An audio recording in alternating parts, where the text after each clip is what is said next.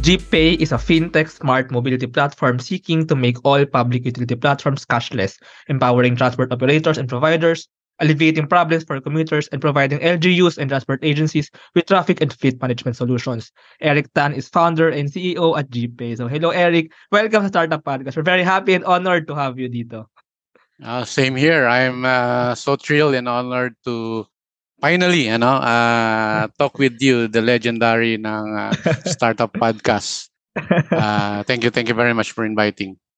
Yes, I'm actually very, ano, I'm, nung bago pa lang si GPay, so follower na ako ni GPay and now medyo madami na yung progress. I also want to ask you about that ano yung story ni GPay and ano ba talaga yung ginagawa ninyo. Pero let me ask you the question and maybe you can put it shorter kaysa sa aking introduction. So, ano nga ba Eric ang GPay? No, GPay is a uh, public fare payment collection. So we designed this for our public utility vehicles, public commuters, transport group to have the convenient of uh, paying cashless and the same time the seamless experience. That's it. No, we are a fintech smart mobility company, and now we're trying also to put some, you know, a blockchain ingredient on the business. Pero yeah, that's very true. Ano, kumbaga turning into cashless. May mga iba na tayong mga like for example, we have the Beep card for example sa ibang public transportation platforms. Pero maybe sa jeep, sa tricycle, maybe dito nyo dinadala yung cashless. Pero it's actually a very challenging. It's actually not that easy kasi maraming kumbaga maraming complexities dito. Maraming I mean, ngayon sanay pa yung mga tao na barya de barya, yung nag-aabot pa tayo ng bayad. Pero let's go first sa pinaka pinanggalingan nito. I've learned that GPay actually started nung COVID pandemic ano. So paano nga ba talaga nagsimula ang idea of bringing basically cashless payments sa sa mga jeep, sa mga trike and sa mga other um, vehicles. So how did it all start kumbaga? Yeah, uh, basically uh, na bored lang ako, wala akong magawa no. Kasi lockdown ko sa bahay no, uh. March 2020. But before that, I was a jeepney driver, I was a taxi driver. Uh, I was a bus conductor, meron pa akong lisensya sa pagbabas conductor eh. Oh.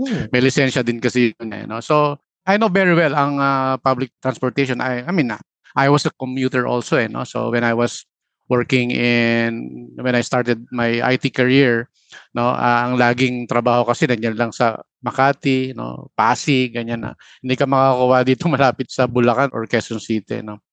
Tapos I've been, you know, into online casino for 10 years. Tapos biglang lockdown, no? So, yun, biglang nag-reminisce yung ano ko and then the popularity of other, you know, smart mobility app, food delivery no, during the pandemic. Doon na gano nag-spark yung interest ko na why not a Filipino programmer no come up with a uh, smart urban mobility platform that can use by jeepneys and tricycle particularly. Yeah. Pero siguro i-dissect natin yung magiging cashless kasi baka sabihin ng iba, hindi ano, bakit pa tayo kailangan mag-cashless? Eh sanay naman na tayo sa nag-aabot tayo ng barya, ng 20 pesos. So dissect natin kung ano nga ba talaga ang mga benefits kumbaga na pagiging cashless maybe sa driver, sa commuter, and sa operators, maybe sa LGUs. Ano. Let's start with the driver, sa jeepney driver. You've had the experience of being a driver. Napakalaking benefits actually. And I was a driver before. No? Uh, actually, nabangga ako ka dahil sa abot-abot no? Yung ah. isa kong ah. customer yung pasahero ko ang bigat ng puwet. Ayaw mag-umusog to para magabot ng bayad na gano'n no? So ako nag-made ng extra effort to ano ngayon napalingon ako sa kanya to get the bayad. Mm. kaya lang nung pagbalik ko bigla pa lang namreno yung uh, nasa harap kong jeepney din. So nabangga ako. Buti na lang yung sumakay naka-akit na. Bayad ako 5,000 so Actually, yung very act niya, no, yung abot-abot, yung sukle bayad, True. it's a very risky uh, task, no. Legendary lang talaga yung ating mga jeepney driver eh. Hindi ibig sabihin driver ka, makakapag-drive ka ng jeepney. No, no, it, it's another level of skill ang, ang jeepney driver particularly, no. So, pagka cashless na, mawawala na yon no? Kasi, I mean, mm. the hmm. commuter can just sit down on whatever uh, seats that he has and then yung driver nandun lang din yung smartphone niya sa harap may notification na lang siya marinig, kaching-kaching, pag may nagbayad. No? I-scan na lang ng, ang user journey kasi, i-scan na lang ni commuter yung QR code na linalagay namin sa mga tapat-tapat ng upuan using the GPay uh, app. No? Uh, similar to GCash, ano? but uh, ito, it's more on uh, per collection implementation. Ano? So, pag i-scan nyo yun, nandun yung anong, anong biyahe, anong ruta yung driver, ano yung mga drop points, tapos automatic na yung computation ng fare based on the fare metric of that particular ah. route. Ito yung medyo kakaiba sa amin, no? Although ang GCash kasi ginagamit din sa mga tricycle but uh, they're missing that information. And that information is very very vital ngayon sa LPTRP, no? Sa ating modernization ng ating public transport kasi the, the LGU now is coming up with the local public uh, transport route planning at wala silang tools no to do that kundi yung ano lang survey sheet lang mano-mano punta ka dun sa ano sabi tanungin mo ilan yung sumasakay dun ah. it's not gonna work no mm-hmm. so yun pagka ganito ginipay natin cashless we're capturing that information as well and well, very data important. gathering data gathering oh Yes. Tapos yung iba, di ba, nag-away dahil morning, ah, naging trending yan eh. Nagbabayad ng 500 pesos si ate sa driver, eh, walang panukli. so nagumpisa na yung ano, ano, away. Tapos yung iba naman sa bat parting Batangas, naglagay sila ng basket, no? Kasi nga talagang mag-e-effort ka mag-abot-abot eh. Ito, sa traditional jeep nito, no? So naglagay mm-hmm. sila ng basket. Tapos yung basket na yon may ano yun eh, ginaganong ganon. Tapos umaandar yung basket. Yun ang mangongolekta ng uh, bayad. so kung makikita mo dito sa mga kwento na to, sa mga senaryo na papanood natin sa TV, there's really a demand, no? Mm, true. For innovative fare collection sa ating public utility vehicle. Ang yung iba naman na ginagamit cards, I will not mention any names but ano to eh mga bespoke legacy system ito eh, no? Pero ang ano rin nila, may limited lang ano, yung P2P buses, trains, no, and some other modern jeepney. Hindi sila agnostic. Ang jeepney, we're trying to be agnostic. We want to embrace everyone. Ano, it's a, a global payment collection yun ang ating vision dito sa GPay mm. na cashless. Wow! Actually, with those few minutes you've explained all that I wanted to know actually about GP. First, yung benefits ano sa driver, sa commuters. Kasi with having that like centralized platform, mas madali rin for commuters. And ayun nga, magagamit nga yung data ng LGUs, for example, or ng ating mga agencies. Pero paulit lang ulit kung paano ito exactly mag-work. So, for example, I'm a commuter. Sasakay ako ng jeep.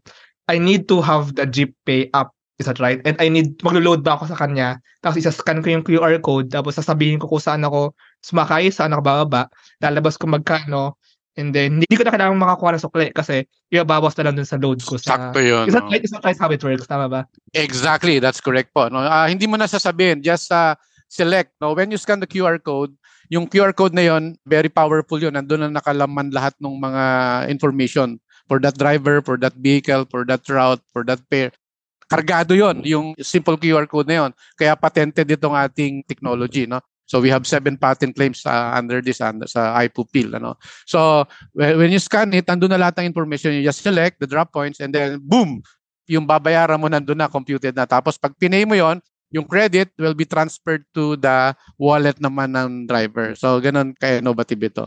Tapos pagpapara ka, walang sigawan, 'di ba? Pag ano kakatok kakatukin mo yung bubong para mama. Dito wala na. Ay, sabi mo lang para, oh, may para button tayo doon. Hmm. Tapos may notification yung cellphone ng driver, it's either tutunog or may parang magbi-blink doon mm. na may papara mm. doon. Actually, pa nagbayad ka, sinabi mo ko sa destination mo, alam na nung driver kung saan magpapara. So actually, pwedeng yun na rin yung data na mapupunta sa driver sa app niya, makikita na niya kung saan bababa.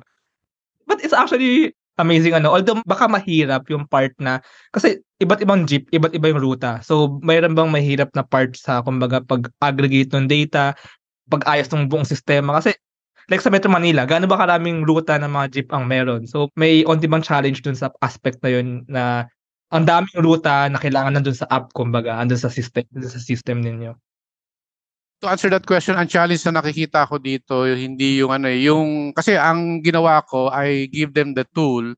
Sila kasi nakakaalam nun eh, their respected browse. Sila nakakaalam ng per matrix nun. So I give them the tool, a web uh, dashboard that they can register then as an operator, no? Tapos ah. i-fill up nila yung ano doon, yung mga ruta nila, yung lisensya. Kasi lisensya ng LTFRB yan eh. Meron silang dapat na number mm, dyan. No? True. Tapos saan yung mga binababaan, ano yung per matrix na ibinigay sa kanila ng LTFRB. Sila maglalagay nun. Kaya pag nasa back office system na natin yon, yun na. Yun na yung inada, kaya meron tayong artificial intelligence dito no, sa ating ano. Yun na yung sinusubo natin sa QR code ng mga commuter user. Actually, ang galing. Actually, now that I think of it, meron na tayo ng mga ganong impormasyon. Hindi lang madali kunin. Pero kung tama, nasa operators yun eh, yung mga route and kung may gusto silang baguhin, madali na natin makuha from them yung information na yun. Uh, to understand it, parang merchant sila, no? Parang sa food delivery. Yes, so, meron yes. kaming ano, sanal sila naman yung merchant namin. So, they have to register to our website. Tapos, uh, put the informations of their route. Yun naman yung sinusubo natin sa mga Hmm. commuter. Galing, actually, Ah. galing. Even like yung information structure nito is actually very amazing pala. Um, magkakaiba ba yung apps din like for jeep, for trike, or isang app lang din ito lahat? Isang app lang, ah, ginawa ko, yung pagka-architecture ko nung app, doon lang, icon lang yon no? Yung jeepney, ah, tsaka pwedeng i- tricycle. Ah, pili ka lang kung ano yung sasakyan mo. For the meantime, kasi I focus on the jeepney and the tricycle kasi yung iba naman may nagsiserve nung taxi, no? May ibang Ah. nagsiserve. But sa jeepney kasi at tricycle particular, wala pang solution na ganito. I mean, tayo pa lang ang kauna-unahan siguro.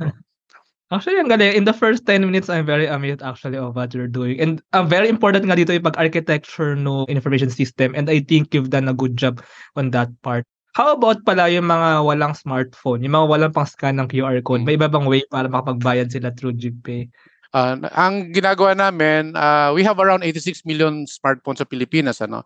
Pero yung minority yung wala, no. But uh, we're trying to embrace them also by giving them just QR code sticker or NFC stickers. We don't give any cards right now kasi ang cards naging problema ng DOTR yan, no. They have to budget around 4.5 billion peso to come up with the solution of yung mga interoperability ng mga AFCS card, no? Kasi sakit ng ulo nila. So kaya, kaya ayoko na dumagdag sa problema kaya hindi na ako naglagay ng card.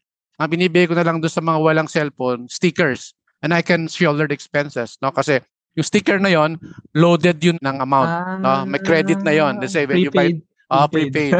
when you buy it, I mean, the sari-sari store or the kiosk in the terminal can print a QR code Galing. as uh, no cost as possible, no? So, bigay yon. Meron tayong dalawang klase yan, single journey, tsaka yung reloadable. Yung single journey, pwede mo nang Ah. itapon, papel lang yon. Pero yung uh, reloadable, yun talaga yung stickers. Medyo mahal ng konti, but uh, Mm. mas mura sa card. Actually, that's true. This is simple innovations. I mean, simple innovation. I'm not saying simple yung impact. Actually, very, very, very big yung pwedeng maging impact ng mga ito. Um, I'm really amazed. Aside from uh, so cashless payment, hindi lang ito kasi yung, kumbaga, magsasprout up ng mga results, ng mga impact from GPay. So, I've also seen meron din kayong ride now, pay later, ano. So, actually, yung pag-embed ng credit as GPay is a fintech like a fintech smart media platform ano. So um ano pa ba yung mga ibang features pa, iba pang solutions, iba pang products or services na pwede mag-sprout up na inyong ginagawa rin sa kay GPay? Marami actually, no? Uh, it's really uh, hard to phantom right now. Pero the two items that I have in mind right now is the ride now pay later similar to buy now pay later so I ju- just change it to ride now pay later so alam mo naman yung BNPL din sa atin very patok sa mga ano no mga Pilipino na business model eh no so ah, yung home credit nga sumikat yan no dahil sa ganyan True, true. So ngayon, ang talagang problema na ating nire-resolve ito based na rin sa experience ko no, especially on the grassroots people, on the unbanked people natin. Hindi sila nakakapasok ng trabaho ng eskwela kasi wala silang pamasahe, no? Particularly bo, ako when I was in uh, college, no, nagwa 1 2 3 ako eh. Naga tumatalo na lang ako sa ano eh, sa Yeah. jeepney kasi nakakahiya, wala kang pambayad, no. So ngayon, meron na tayong medium ngayon to borrow na hindi mawawala yung iyong dignidad pero you can borrow your fare para maitawid yung pang isang linggong pangangailangan mo. Mga construction worker, ganun din. Mga factory worker, ganun din. no? Kasi Mhm. lingguan ng sahod niyan eh. Minsan, yung kanilang ah, sahod, nagsusubi naman yan. Kaya lang, minsan pagdating ng Sabado-Linggo, biglang napasarap ng inom si tatay, nabunot yung budget sa pamasahe. Pagdating ng lunes, wala ng pamasahe. No? Mangungutang yan sa mga kaibi-kaibigan. So, nakakahiya. But we have a platform like GPay and then we partnered to uh, banks and uh, transport co-op or other financial institutions to offer that. Sila naman yung nagpopondo nun. And then uh, we are charging 5% for the interest. So nagsishare kami ng banko tsaka yung GPay platform. So we give 2.5% sa bank, 2.5 sa amin. Lahat masaya Mm.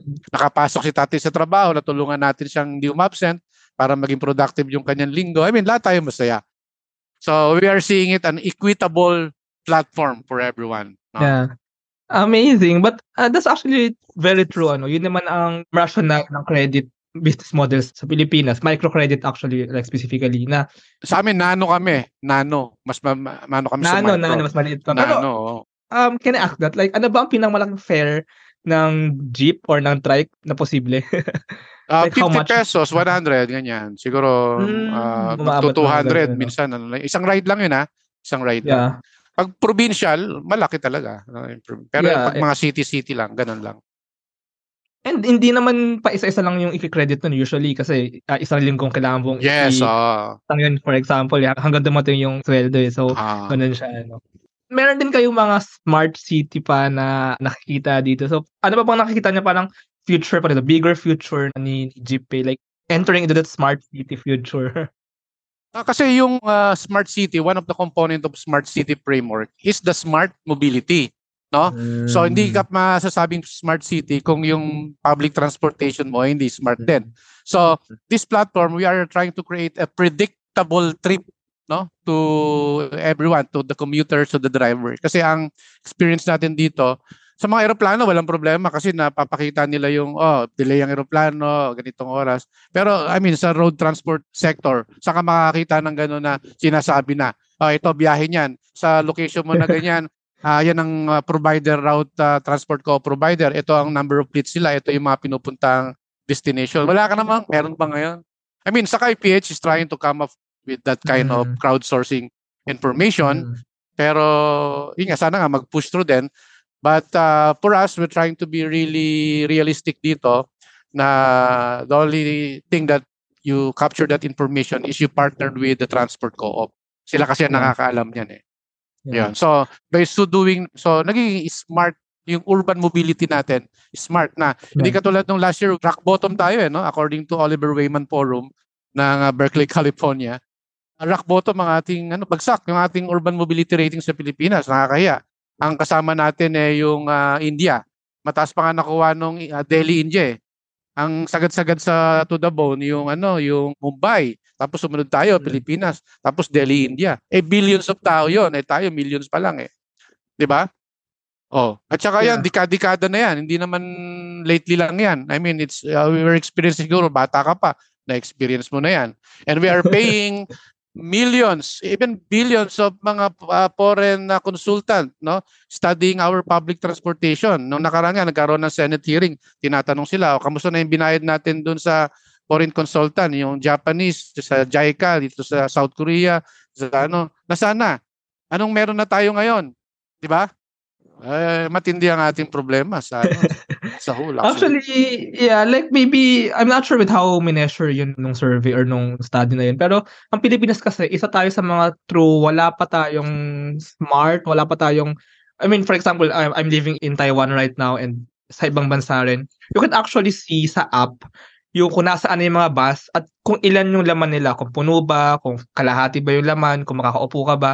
So, actually, what you're doing sa GPay, when you build that IT, that information system architecture, kumbaga yung sistema nito, pwede natin gawin, pwede rin tayo magkaroon ng ganun, hindi lang sa mga bus, pati sa mga jeep, pati yung sa mga tricycle, kung naka-GPS or kung may location tayo ng mga jeep, ng mga tricycle, we can actually do that, ano, um, we just need like, I mean, the technology is slowly nakukuha na natin, kailangan lang talaga natin ng mga innovators and ng mga leaders and entrepreneurs like you, Eric of GPay, na kumbaga, spark itong ganitong kinabukasan for the Philippines. We can really do it. I believe din. And meron tayong mga matatalino at masisipag na mga Pilipino to do this.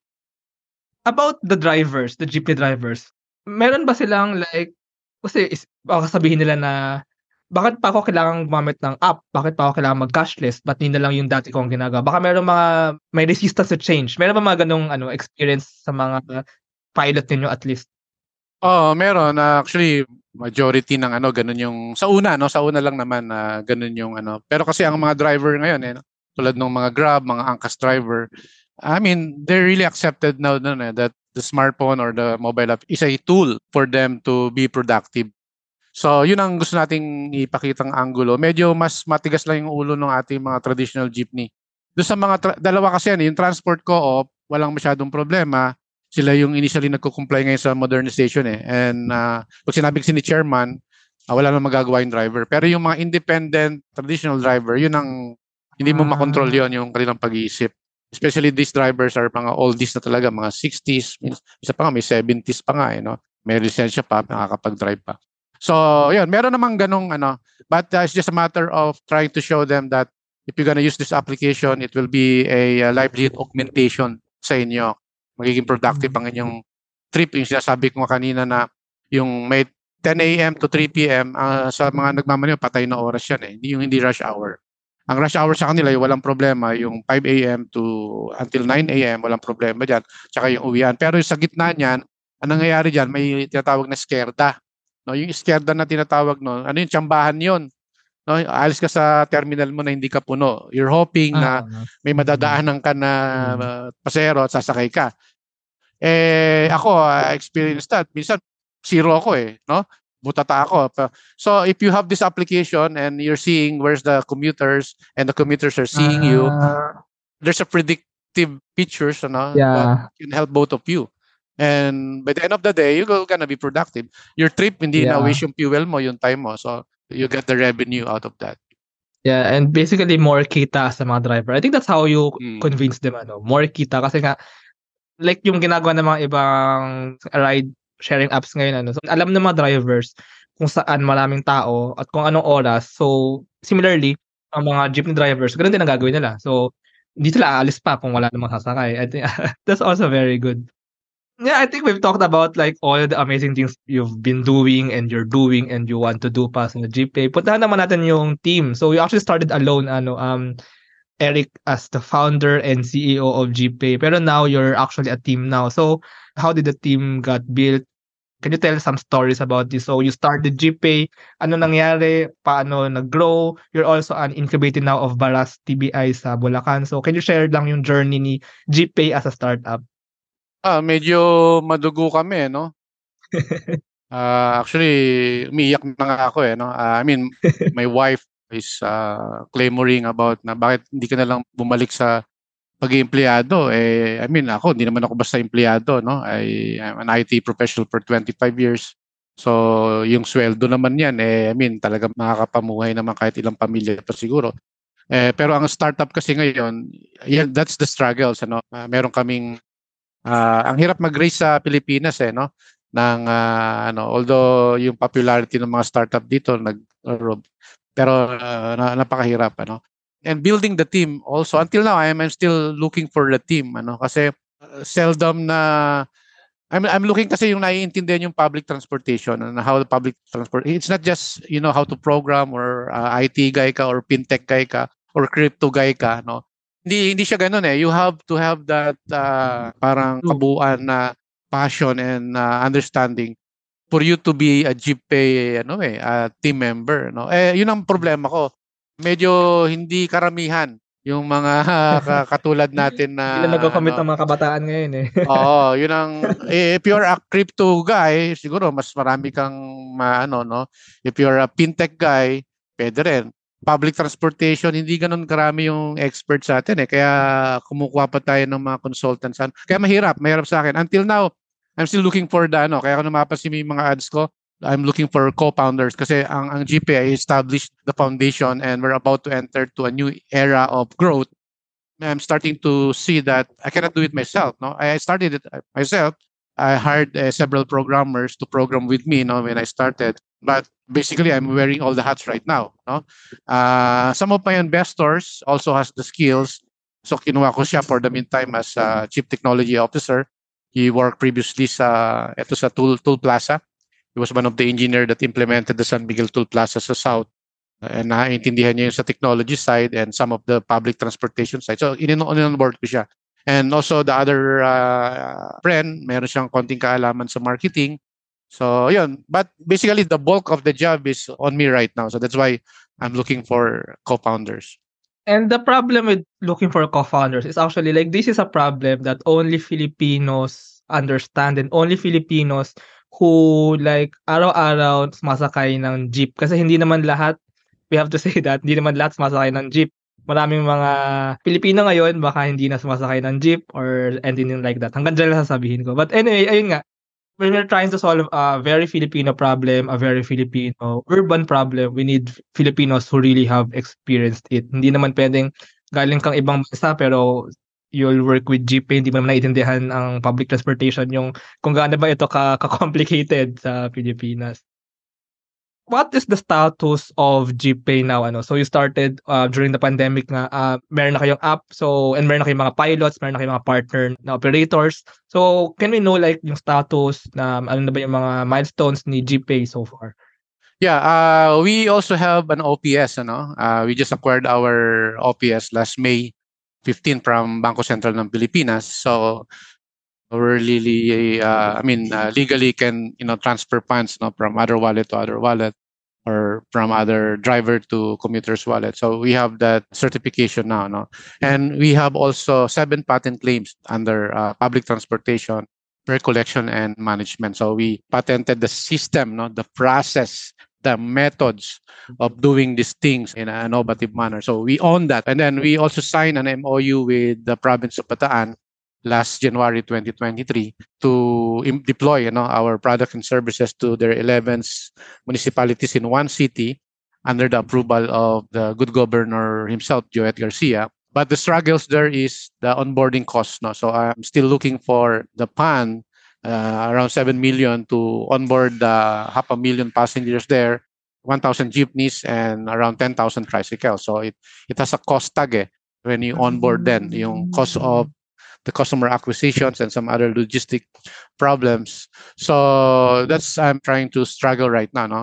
Uh, ano pa ba? So we ran some uh, validation testing with the help of LTFRB last year, April, May, June, yung libreng sakay.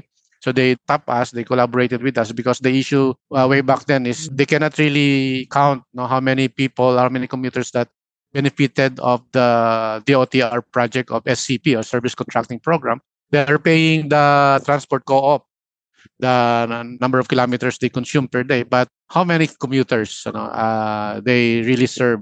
So what they have only is the commuter manifesto, which is the, the sheet of paper that they're signing, and it's not working. So they come up with an innovative yeah. solution, and they saw yeah. GPay, so data us. So I gathered around 22,000 transactions uh, in validation testing. We onboarded 500 plus drivers, 1,000 commuters, and 30 plus transport co-op uh, within Region 3, and a wallet top-up of 400,000. So that's the initial things mm-hmm. that we have mm. in terms of, and that's a very, very uh, important event in the lives of GPay because we validated, we yeah. really sure that we are creating a product that is a demand in the future. Yeah. Actually, I think it is a demand. Ang mahirap lang dito is yung change talaga. Kasi it's a big change eh. Sa side ng driver, sa side ng people. Pero like these kinds of things, nanggagaling to usually sa government agency at least eh. Uh, kumbaga, implementation talaga. But uh, that's true. We can start with like um, libreng sakay pilots or even like, yun nga, it's a trade actually eh.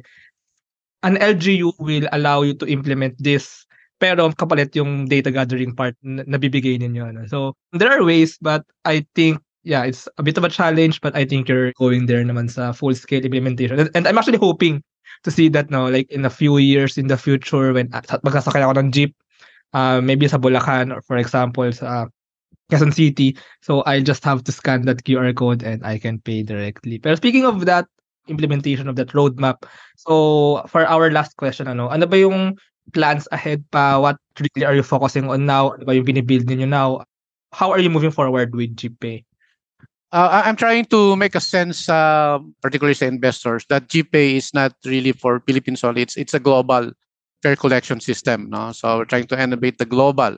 So I uh, medyo na ano ko lang yung title kasi na cheap no that's why it's uh, parang na ano agad sa Pilipinas lang but it's not no uh, if you're gonna I actually we revise our website to uh, mm. convey that uh, missions. Ano? So if you're gonna see our website right now compare before, so it's a global perspective na. No? Kasi that's what's really happening right now in US, in Europe, in Dublin, Ireland, in Chicago particularly, Masabe, no? It's a New York Transit. So they're, they're trying to innovate their bespoke and traditional uh, legacy per collection system and then they're using the mobile phone uh, to tap the mobile phone uh, convenience to pay the public transport no So, sa atin lang, sa mga third world countries, uh, yun nga, yung word na equitable kasi sa atin, sa kanila kasi nagagamit nila yung credit card nila eh no, yeah, to pay yeah. the transport.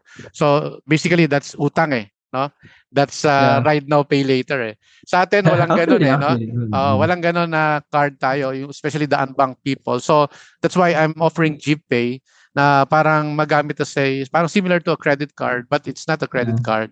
But the, the goal is you ride but you, uh, hindi ka muna magbayad no kahit next week na o ah, next ah, yeah, month yeah. muna, no? credit. Uh, kasi ganun ang credit card eh, di ba? That's the the concept. Mm-hmm. And people in the western side and in Singapore, probably in Taiwan, are using that. Uh, ano, yeah, eh, yeah. eh, sila marami na silang pera eh. Pero itong mga grassroots natin walang pera, di pa makautang, mm-hmm. no? So we're deriving we're parang ano, uh, eliminating them.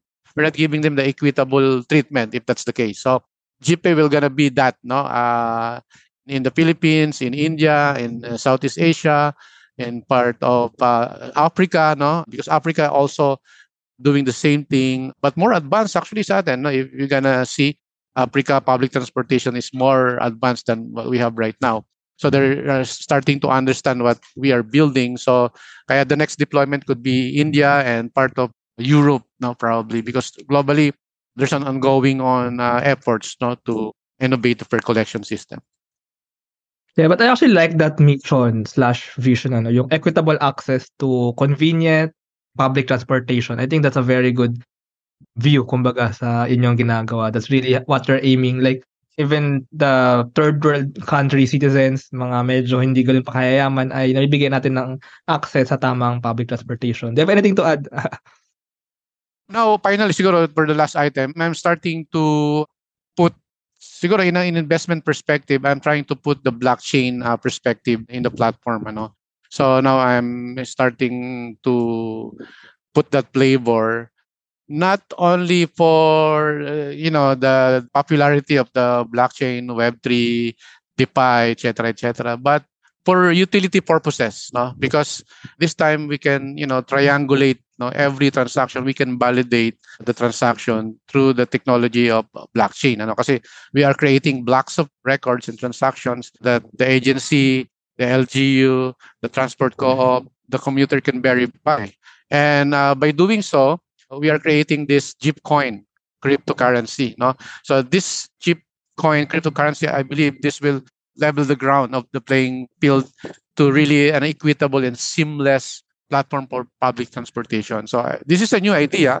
I seldom see uh, some implementation in public transportation for blockchain. No? But there are there are protocols, there are uh, proposals doing this, but uh, in reality, wala pa talagang nagano na compare sa Bitcoin, sa Ethereum, sa smart contracts. But this one, I believe, uh, it's a huge market. Eh. Sabi nga, we have around from 7 billion more the population, 4 billion of this is uh, the urban dwellers. 4 billion. So that's why we're looking around, I mean, 1 billion market cap when we launch the Jeep coin probably in the near future.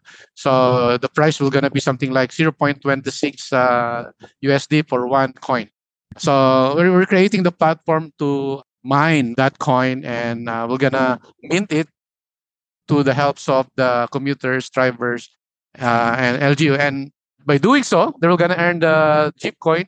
And I believe that's we're going to give the value for this blockchain ingredient that we have. Yeah, but maybe uh, ang application nga real, ang direct application ni blockchain sa transportation. First, ang primary naman para maiwasan ng double spend, what we know as double spend.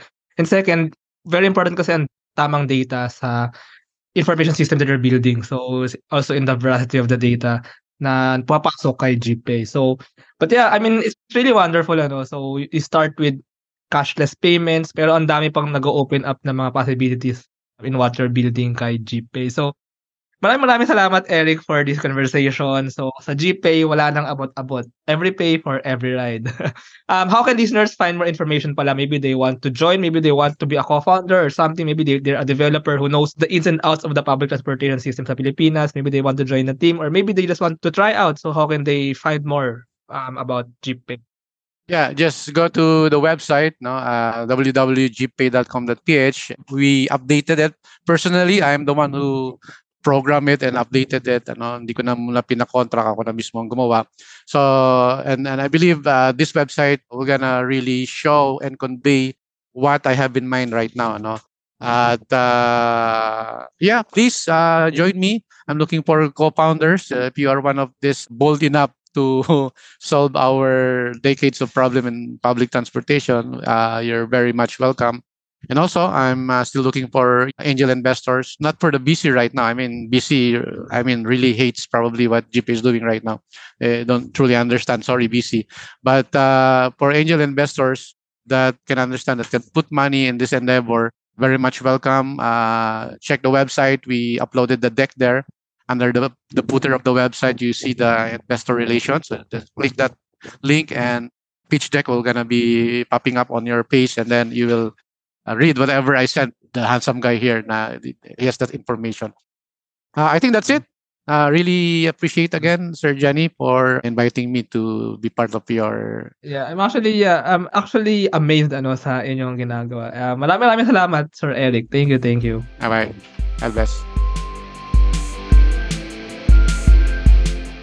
Thank you very much to our 32 patrons. This episode is super powered by TechShake, Asia's most active Philippine-based startup ecosystem builder creating bridges with investors, corporations, and governments. 1 CFO, tech-enabled CFO, bookkeeping, and tax services for startups and SMEs. Take 5 Outdoors, the best guided outdoor adventure tour in the Philippines. They specialize in hiking and mountaineering trips. Benjoy's Food Products, the home of premium bacon ends, tapa, and tocino. D-Buzz, Web3 microblogging app promoting freedom of speech and content ownership. Pinoy IP Works, capture your startup's value proposition through patent and trademark protection. Packetworks, the leading enabler and only Internet of Things social enterprise in the Philippines. Looking for buy and sell online with Sigurado sellers. And NutriCoach, the all-in-one productivity tool for dietitians and nutritionists. This episode is powered by Pareto Consulting, AltSwitch, ePlayment, Tuala, and Hive Energy PH.